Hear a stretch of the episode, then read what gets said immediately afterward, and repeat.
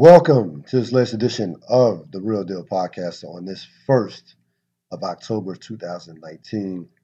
I'm your host, Real Gerald Quinn, discussing the world of sports and pop culture. As always, I'm YouTube, not YouTubing, but streaming live on my YouTube channel, Real Deal Podcast. Uh, check it out. Certainly, it'll be available on YouTube anywhere from 15 to 20 minutes, or 20 to 25 minutes after we are done the podcast. Also, we're available on Stitcher, iTunes.apple.com, uh, Spotify, and many other platforms that you care to look up Real Deal Podcast. Always appreciate your the subscribers, your shares, your uh, support all around.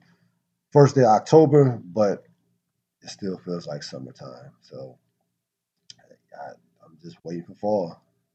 Just like the like many of you on the East Coast, uh, we just waiting for fall to come. Um, as we again supposed to be sweltering uh, tomorrow, you know, 90 degrees down here in the DMV, but we're surviving. Uh, game one tonight. Speaking of the DMV, game one tonight of uh, the wild card game. Uh, Nationals hosting the Milwaukee Brewers, who, despite losing their uh, MVP Christian Yelich, have you know haven't uh, missed a beat and made it to the playoffs. They're still a dangerous, pesky team, and we know anything can happen in a one-game situation. But the bottom line is the Nationals forget about having just home field and the last at bat, which is always an advantage, especially in the postseason. But they have one Mad Max Scherzer on the mound. Now Scherzer has not been a dominant postseason pitcher. He's had his moments. He's been roughed up a couple times. He's been he's been okay. He's been up decent. I think he four and five. ERA in the high threes, mid threes. You know, nothing spectacular, but we know Scherzer on any given night can come up with some no hit stuff, can come up with a you know a one run two hitter. Uh, I'm not worried about Scherzer if I'm a Nationals fan. I'm worried about, of course, their Achilles heel, and that's of course the bullpen. Um, that's especially against this lineup, which even without Yelich is still a very deep and talented Milwaukee lineup. Now, Brandon Woodruff, we'll see. We'll see what he's made of. Uh, not a lot of experience. Uh, I, I, don't think he's made any postseason starts, to be honest with you, uh, to my knowledge. Um, look that up right now, matter of fact. But um, I think that, you know, clearly if you if you're Nationals again, you have two things going for you. You have the fact that three things. Number one, the Nationals are playing was playing as well as any team entering down the stretch. They were playing. The Nationals have been in playoff mode for the better part of a of a month. Uh, of a month. I love teams in October that are playing great ba- baseball. Uh, now Woodruff, uh, correction, Woodruff has made two postseason starts, and he's been was great last year in the postseason. Was one had a one on uh, one in one record with a 1.46 ERA. So he pitched he pitched uh, against Colorado and against the Dodgers. He won the game against Colorado, lost uh, excuse me, lost the game against the Dodgers. So uh, he yeah he this is this will be his third postseason start. Um, just want I just wanted to check that. I know Milwaukee had been in the postseason a couple times, so was in the postseason last year. So Woodruff has pitched in the postseason before. So he, you know, the third postseason start, he shouldn't be shook by uh, the pressure that is um, the postseason. Again, last year was a playing game, not playing game, but was playing for similar to this, a one game playoff to make advance to the divisional round. Of course, the winner of this game will play the Los Angeles Dodgers um, come Thursday. Um, so, you know, uh, again, I think that the uh, Nationals clearly have the advantage as far as you're talking about having a starting pitcher. You're starting talking about having a pitcher who we know can dominate a game. We know can we know we know what uh, we know what um, Max Scherzer can do.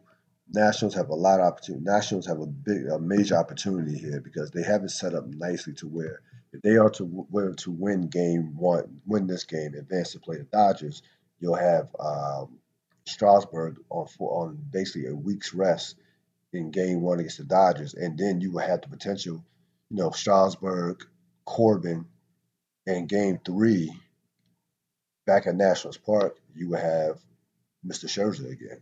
So the Nationals, with their with their deep pitching staff, are set up nicely here going into postseason. And I'm telling you right now, I, I don't want to jinx the Nationals. Uh, especially Nationals fans wouldn't be happy for me, but got I had I got good feelings about the Nationals going into the postseason. I really do. I don't think the pressure. Remember, the pressure is all on the Dodgers. The pressure is on the Dodgers to win. The Dodgers, the Dodgers don't win a championship this year. You know, people are going to be Dodgers fans are going to be losing their minds. I know Houston is the overall favorite, but the Dodgers have to get have to get to the World Series. They lose a game seven. I, I, okay, anybody can lose game seven. You're losing to a Houston team. We know how talented uh, Houston is. Houston is the overall favorites, and rightfully so, should be the overall favorites to win it all. But um, I, you know, the Nationals. I don't want to go go as far as to say the Nationals are playing with house money, but the pressure is on the Dodgers. The pressure in the National League is they, the pressure is squarely on the Dodgers to go out there and get to the World Series.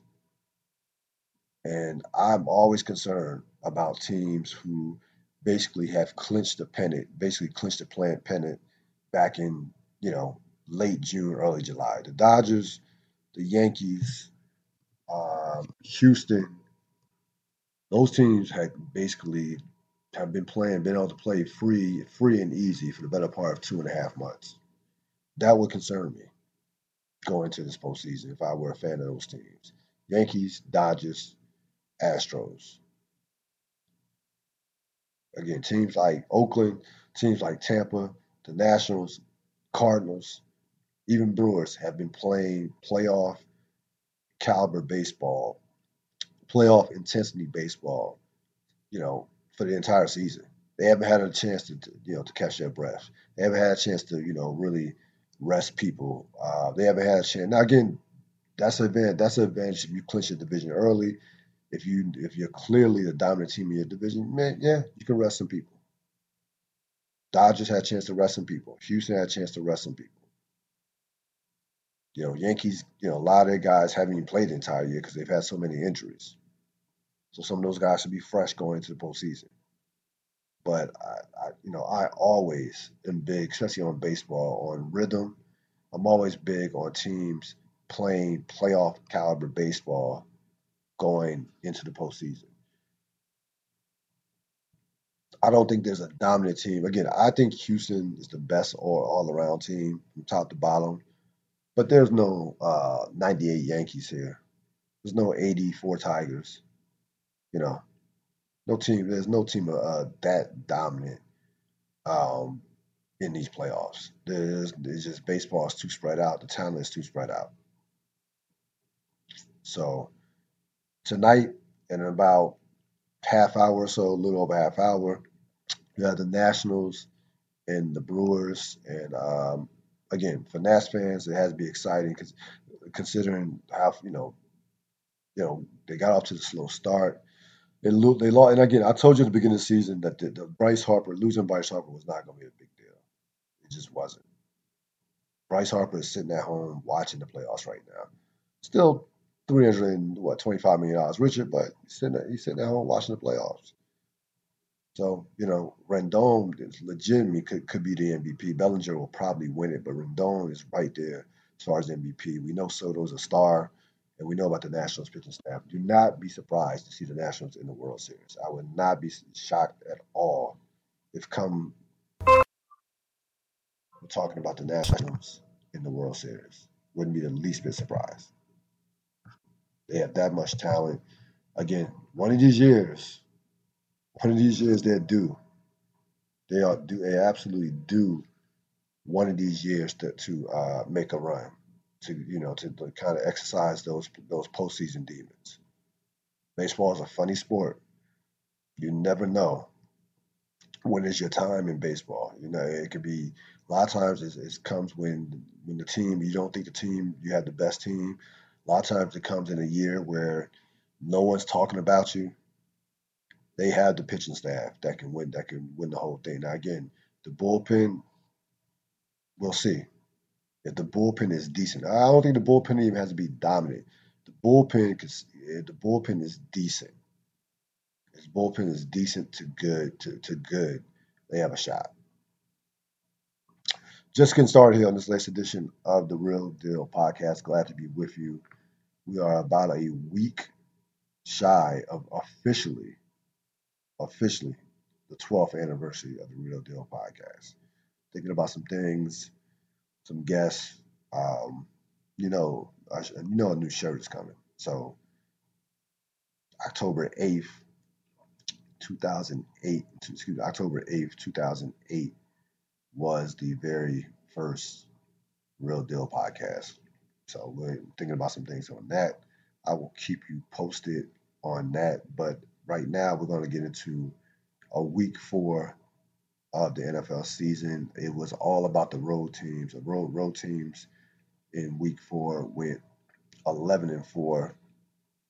Um, so it was it was all about the road teams. Road teams went, excuse me, 12 and four.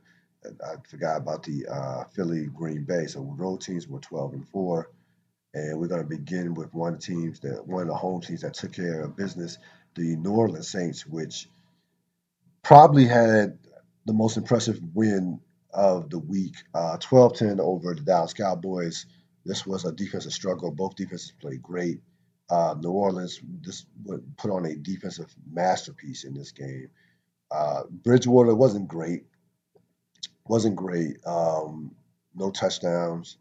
Did throw an interception, but it was all about the New Orleans run defense, which held Ezekiel Elliott held Ezekiel Elliott to 35 yards. Uh, Dallas, as a team, only had had 20 carries for 45 yards.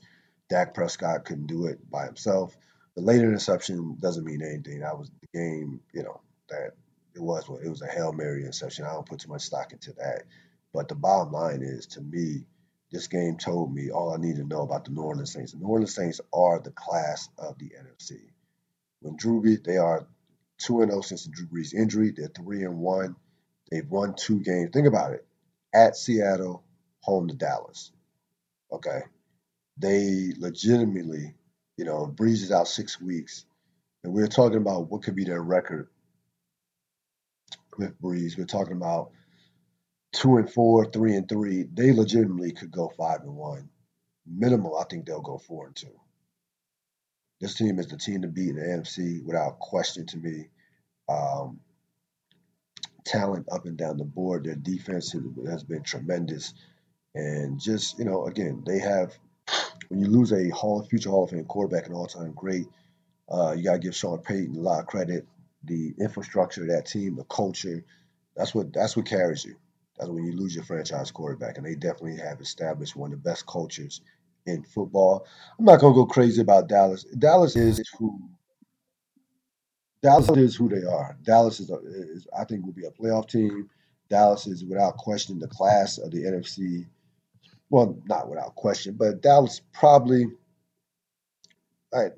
neck and neck with Philadelphia. I I, I gotta see more out of Philadelphia. I know Philadelphia to take took it took it Green Bay. It was a very good win by Philadelphia.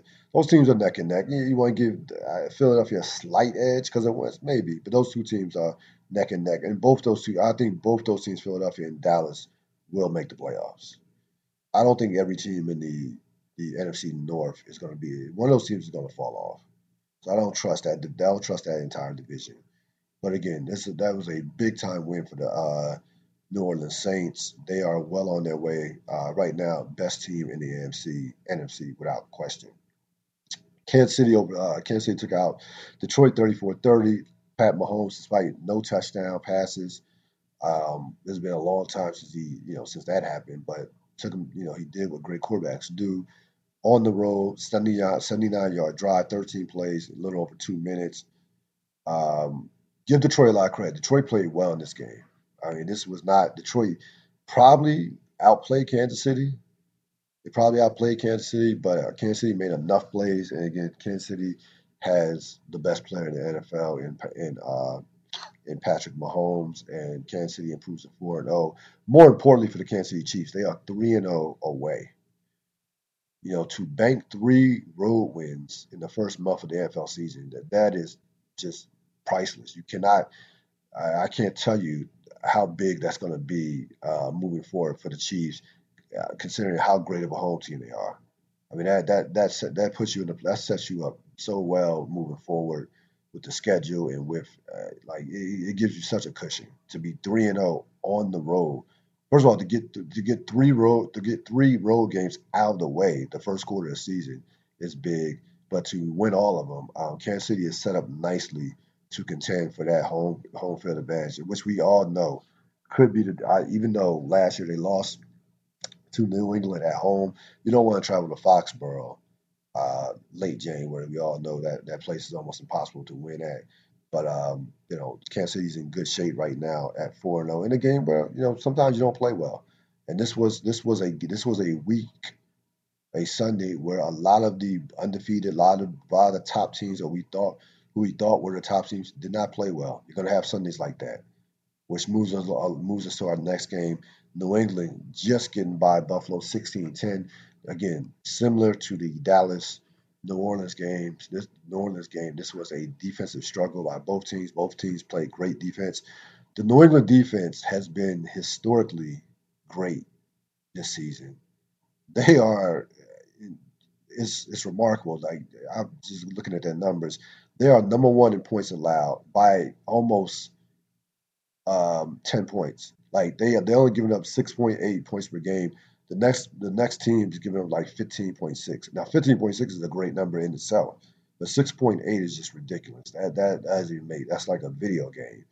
And number one in points allowed. Number one in points allowed. Number one in yards allowed. Number one in sacks second in rushing um, yards allowed, and second yard, second in rushing yards allowed. Like this is this is like Chicago Bear esque, uh, Baltimore Ravens esque in 2000. I mean, they have been just dominant.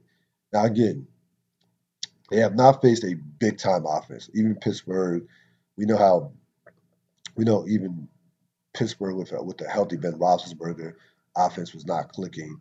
So we'll see when they face a top tier offense but as of right now, they have been. I, I it's been. I haven't seen a, a New England defense play this well in a decade. I mean, it's been. You gotta go back to the early, to the early years. The, the, the Ty Law, Willie McGinest, Teddy Bruce, Ted Bruschi, Teddy Bruschi, Rodney Harrison years for them for this defense to be as dominant as it is, and it needed to be because Brady.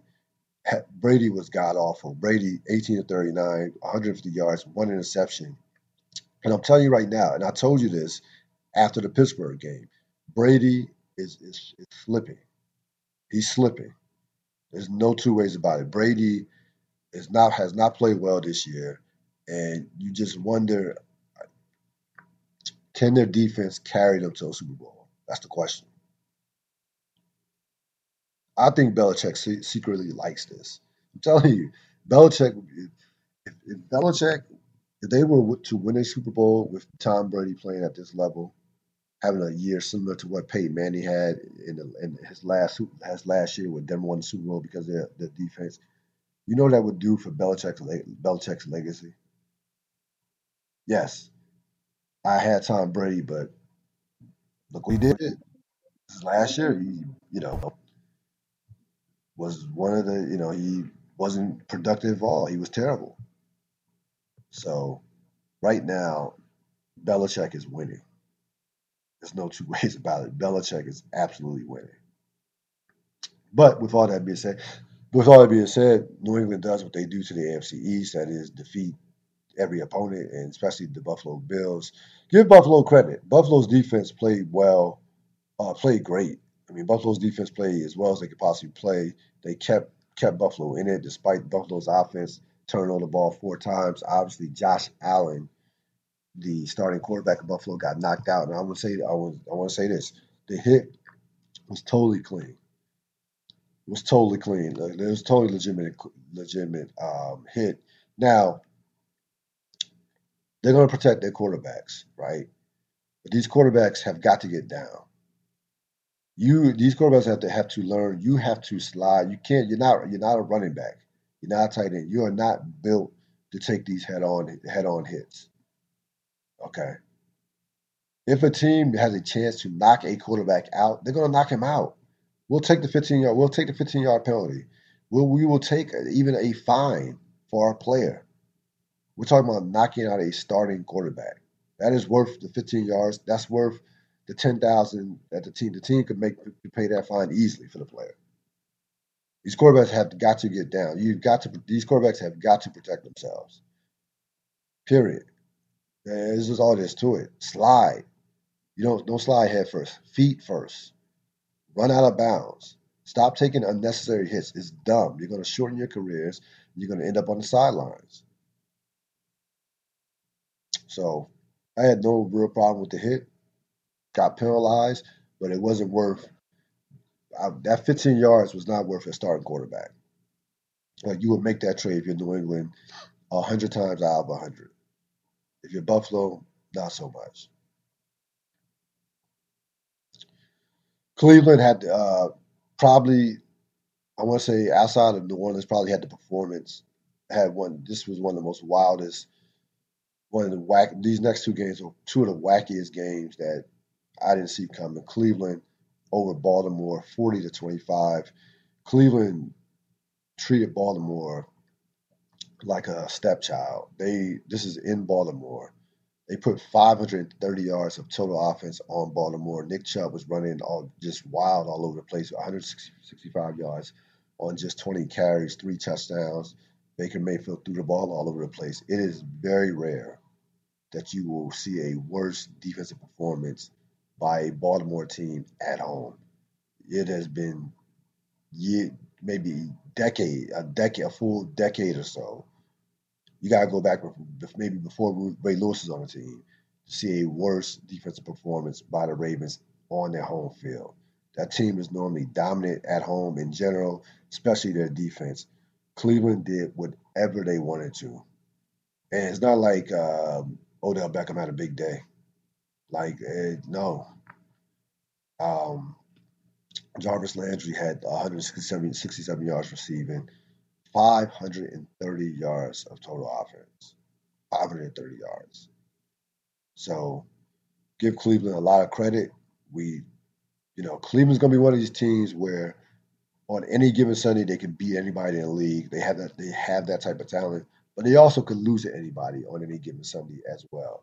So keep that in mind. Maybe the Tennessee loss, that still was a, a horrible loss considering how much Tennessee dominated them. But Tennessee actually has been decent this year they've been so Tennessee hasn't been bad this year. So uh, maybe that loss doesn't look as bad as it did in, the opening week. But again, Cleveland just was totally just outclassed and did whatever they wanted to do to the uh, Baltimore Ravens, who have gone from everybody's darlings at two and zero oh to a to five hundred at two and two. The other shocker of the day was what transpired in Los Angeles with the Rams. The Rams go down 55 to 40. Uh, they give up two 20 point quarters. They uh, Tampa Bay holds them to 28 yards rushing. Tampa Bay has a great run defense. Jameis Winston had 385 yards rushing, passing, four touchdowns, and interception. That was interception was a pick six. That was the only thing he did wrong. Um, the Rams, the Rams haven't played well all season. The Rams are three and one. They're very fortunate to be three and one they really haven't had a signature win all season long. The Carolina win mm, was a nice win. The New Orleans win was gift gift wrapped with uh, Drew Brees injury. Um, a little concerned about the Rams. I'm not gonna say worried. They're still three and one, but I'm a little concerned about the Rams. That offense, um, you know, the defense is an aberration. I don't like. I don't expect that to uh, be happening on the regular. Sometimes, sometimes in NFL, you just have these just especially in September when you just have these crazy games and you know James again James Winston we know how talented of a player he is. James Winston could be a, a All Pro, Pro Bowl caliber quarterback. We know he could be a franchise quarterback. So this James Winston, this is a franchise quarterback. But again, it's been inconsistent. You can't trust Tampa. We know, but Tampa had Tampa has some players. Evans, uh, Barrett, uh, Ndamukong Suh, you know, uh, had a, a, touchdown on a, you know, that clinched it, that basically clinched the game. Tampa has some players, they have some talent. Um, I don't have any faith in them, but again, on given nights, on given days, they can, uh, you know, can kind of surprise uh, some surprise some big teams, and that certainly wasn't what, what happened to the Rams. Again, the Rams have not played well. They really haven't. You think about it, and I've watched watched the majority. I've watched almost all the. Uh, I've watched all their games. To be honest with you, they've been on prime. They've been on um, prime time a couple times, and been you know they've been on national television a couple times. So uh, the Rams need to get some things together, get some things fixed, especially on offense. Chicago 16 to six over Minnesota. A dominant defensive performance by the Bears. Um, we know the Bears have the most talent defensively. I know New England has played the best statistically, but the Bears still had the most talent defensively. The Bears were missing five starters, and still Minnesota could barely move the ball. Um, Trubisky was knocked out. He'll be out maybe a couple weeks. It seems like the injury is not as bad as as last season's was with you know with the shoulder, the labrum. Chase Daniel came in, played actually played well. They of course they shut down Dalvin Cook, who came in leading the league in rushing. He's held to 35 yards, had a touchdown. But a lot of talk coming out of this game about the future of one Kirk Cousins. Um, Kirk Cousins, who frankly has been bad since he signed with Minnesota. Uh, there, there are there are already reports and rumblings that they're looking to get out that get from under that contract after this year.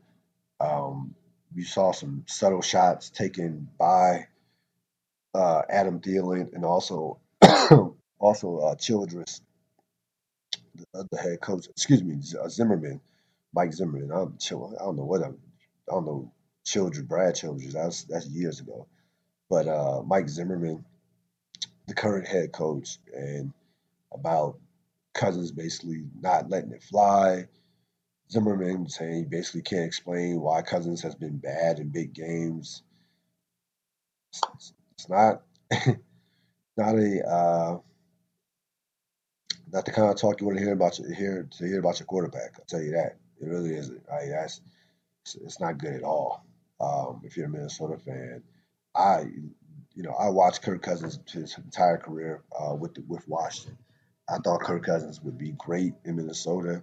I thought that you could win with Kirk Cousins, but uh, ooh, not looking good so far. Speaking of Washington, they get embarrassed, twenty-four to three. Uh, the quarterbacks combined. Let, let me give you let me give you the stat line for the two Washington quarterbacks: fifteen to twenty-eight, one hundred twenty-one yards, four interceptions against one of the worst defenses in the NFL, especially pass defenses in the NFL. Um, Washington, of course, this has been the story for them all season long. They were outrushed by the Giants, 164 to 55. You saw Haskins come in; he threw three interceptions, and now uh, Dan- and Daniel Jones wasn't even good. I thought Daniel Jones was decent. You know, he wasn't good. He, he took a took a small step back compared to this performance in Tampa against Tampa Bay. I told everybody just take it easy take it easy on Daniel Jones and let's not annoy him as of yet. But it didn't matter. Uh, I could have played quarterback for the Giants, and they could have. They probably still would have won the game. Uh, the Washington is frankly outside of Miami. I think Washington might be the worst team in the league right now. They committed so many dumb penalties. They look they look like a team that has already packed it in. They look like a team that has already gone fishing. Um, I know there's been a lot of talk about Jay Gruden. I don't think it makes a a difference to makes any sense to fire him now. He's not going to be there next year. He shouldn't have got. He shouldn't have been there this year. And you know, that was that was their first mistake. Manusky should have been gone as well. But again, you you're talking about Washington. You're talking about one of the most toxic cultures in football. You're talking about the the Knicks of professional football right now. From Daniel Snyder to Bruce Allen, it is a clown show, a atrocity um, of a franchise right now. I actually feel sorry for the Washington fans. See, I, I tuned out. I tuned out Washington years ago. I don't even invest any uh, uh my mental energy in terms of worrying about what Washington's going to do. I'm just, you know, I'm just following the NFL at this point. So to the to the Washington fans who are investing time and energy into that franchise, you know, more power to you. Uh, you you deserve much better than this. You deserve like a whole lot better than this. That franchise is a utter disgrace. They are an embarrassment of embarrassments. And as long as Daniel Snyder is the owner, as long as Bruce Allen is, is in his position, it will never change. It will never change. So Giants even a record at two and two. Washington falls to zero oh and four. And looking at Washington's schedule, um, they might win three games. Maybe they maybe two. They're two and four. I, and I wouldn't be surprised if they were one and fifteen. I really wouldn't be. I would not be surprised if they were one and fifteen. New England will be able to basically name their score against Washington come Sunday. Carolina, Jacksonville, Oakland kind of have rioted the ship. To say it, uh, both those, all three of those teams start out got off to slow starts. They find themselves at two and two. Give Carolina a lot of credit with the backup quarterback. Uh, he's come in done a tremendous job. Uh, done a good job. Carolina still has a very good defense. Um, so, but, you know, we'll see what happens. Oakland getting through the Antonio Brown nonsense. Uh, now, Vontaze Burfict hit. That was a big story in the Oakland uh, Indianapolis game. That was the hit worthy of a season long suspension? No. But when you are basically on, you know, to give a jailer analogy, two strikes, you got to walk on eggshells if you're Vontaze Burfict. I mean, there's no excuse for for for him to go helmet to helmet to a, to a player who is on his who is on one knee. It made no sense. He he should be suspended on stupidity alone. You know, if you're Vontaze perfect, Burfict, you're telling me you just don't want to play football. You have you are one of the dirtiest. You are considered the dirtiest player in the NFL by far. It really, I don't even think it's even close. By far. Yet you're gonna like, you know, you just again that hit that hit normally probably would be maybe a one game suspension, ejection, maybe even just an ejection. Any other player, I think, just probably gets ejected. But when you are Vontaze Burfict, you have no room for error. It's just that's that's all there is to it. That guy, again, that guy is just one of the dumbest players in the league, um, and and then has talent. Vontaze Burfict actually is a talented player. He's just he's just dumber than a box of rocks. So he got exactly what he deserved. I'm not surprised at all whatsoever. It's like it's like a criminal with two strikes. You have to you have to you know you don't even jaywalk. So as far as the college football, um, quiet week. Uh, the most notable result was the Clemson winning by one point over UNC. I give Mack Brown and the, the North Carolina program a lot of credit. They're on their way up. Clemson, listen, when you've won 20 straight, you're going to have a game where you just don't play well, especially on the road, especially in conference. Uh, they didn't take UNC serious. That's why they didn't take UNC serious, but I'm not going to overreact. And I, I, saw somebody saying Clemson's not one of the top four teams in the in the country. Like, yeah, you got your mind. Like, come on. People overreacting to the performance of Trevor Lawrence. Like, come on, everybody calm down. Clemson will be in the playoffs, and Clemson is still one of the two best teams in the country. Want to say Alabama's playing better? Sure. It's just turned October. Like, let, us calm down. It's not like Alabama has played anybody of note. You know, they've been cruising along, uh, going about their business. They, they, they, will get tested. Uh, certainly, I can't wait to that LSU game. They have Texas A&M this week. That you know, I don't have any faith in Texas A&M whatsoever. Uh, Florida has a rough stretch. Um, yeah, Florida will be has Auburn and LSU in the next two weeks. So you're going to learn about how good the Florida Gators are. That is a brutal stretch to go Auburn and LSU in back-to-back weeks. It doesn't get any more any harder harder than that. So you know that's you know that's that's all that's all with the college football. Again, it was a very for the most part uneventful weekend of of uh, college football. Um, again, you got a couple showdowns that are coming up, especially in the SEC. Um, oh, so we'll see what happens uh, when you know when you have Florida, have Florida and Auburn this weekend. I'm looking for again one of those teams is going to get exposed. So we talked about the fact that Auburn, Florida has a great defense, so Auburn is going to have to be able to throw the ball against Florida. They're not going to win that ball, you know, three yards in the cloud dust. This is not going to happen. They wouldn't win it, and, and against against LSU. Florida, Florida is going to have to put up a lot of points. We're going to put up a minimum 40 points against LSU. LSU has been putting up points against everybody. So uh, things are starting to get real, will start to get very interesting in the uh, in the SEC come the next couple of weeks. As far as power went, um, episode six inside man. We are now past the halfway point of the season. I thought it was a very good episode. I heard a lot of people say they didn't like it. Again, so a lot of you guys don't. A lot of you fans don't get are not pleased unless somebody dies, unless somebody important dies, unless there's this shock value moment. Yeah, start looking at some storylines. You got to look at the subtleties. You got to look at think you know subplots and things that are coming up on the horizon. You just don't just don't get caught up in in, in the major character death. Right? It's, you know, Angela or Proctor. Yeah, you know those are exciting, but you gotta look at other things. I thought it was a very good episode. Um, now moving forward, um, Ghost and Tommy timeout is over. According to Tommy, Ghost knows Tommy killed Proctor. Tommy knows that Ghost knows that he killed Proctor. You have Proctor's cousin Benny, who um, Herc from The Wire, who's in you know a big time mob figure. So you know he's going to play a major role moving forward. You still have that that Tate. Um, I forget the campaign manager. I forget her name. Man, what is her name? Ramona. You still have that dynamic going forward. What happens with Tyreek? He's home now. Uh, he's still gonna be up to no good. I mean, Tyreek is Tariq is all the way all, all the way in right now. Um, they're in a nice rhythm right now. Again, the first two episodes were horrible.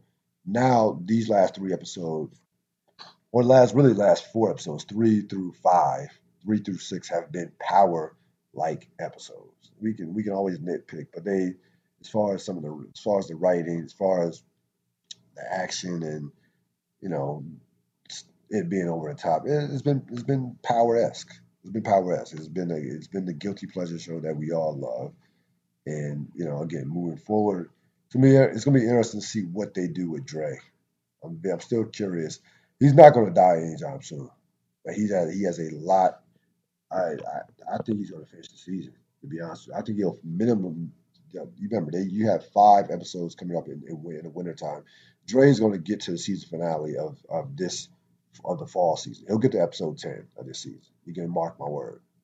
Now, will he make it to the last five episodes? I don't know. I could see them killing him in the. He could be the big, the major character death um, uh, in episode 10 in the fall season finale, but um, I don't see him going before that. So we'll see what happens with that. Uh, of course, you had the Fair Act to play fair pay to uh, fair pay to uh, play act passed in California, where students will be compensated for their name, images, and likeness. Again, this will not start until 2023. This is a very small step in for student athletes in the NCAA.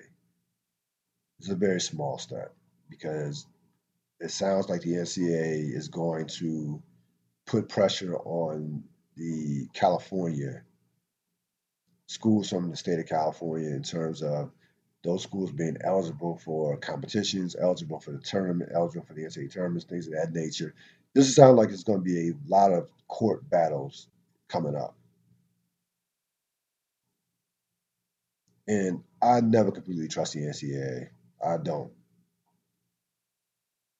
Um, this is something that they did not want to do, did, did not want agree to. Uh, but this is about the state of California. If this can go through, and these athletes are allowed to compete in tournaments, NCAA tournament, of that things, tournaments of that nature, it has a chance to make some inroads around the country. Because what's going to happen is other states are going to look to are going to look to pass this law because they don't want to fall behind in terms of recruiting. This is going to give California states, schools in the state of California, a major advantage in terms of recruiting, especially with football. Remember, California is already one of the top football states in the country. California is right there with Texas. They're right there with Florida. So they to. Uh, I mean, they have a. It's, it's California. It's one of the biggest states in the country they have a fertile ground uh, of recruiting for, uh, for the sport of football. So I'm not uh, I'm not too excited about this. I, I'm very cautiously optimistic that this will start the the the total abolishment of the NCAA as a amateur entity. Because it's not amateur athletics. We the, the NCAA is all is business. It should be professional athletics. It really it should be.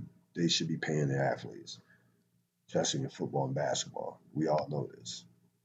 So we will see how far this goes. This is a small step. It's a positive step, but don't get too don't get too excited about this. Really watch. It's gonna be there. Gonna be a number of court battles coming up. It, it's it's just bound to happen. That's gonna wrap it up for this latest edition of the Ril Dil Podcast. As always, thanks for joining me. This is season 12 of the Ril Dil Podcast telling like it is with no apologies. Thanks for listening.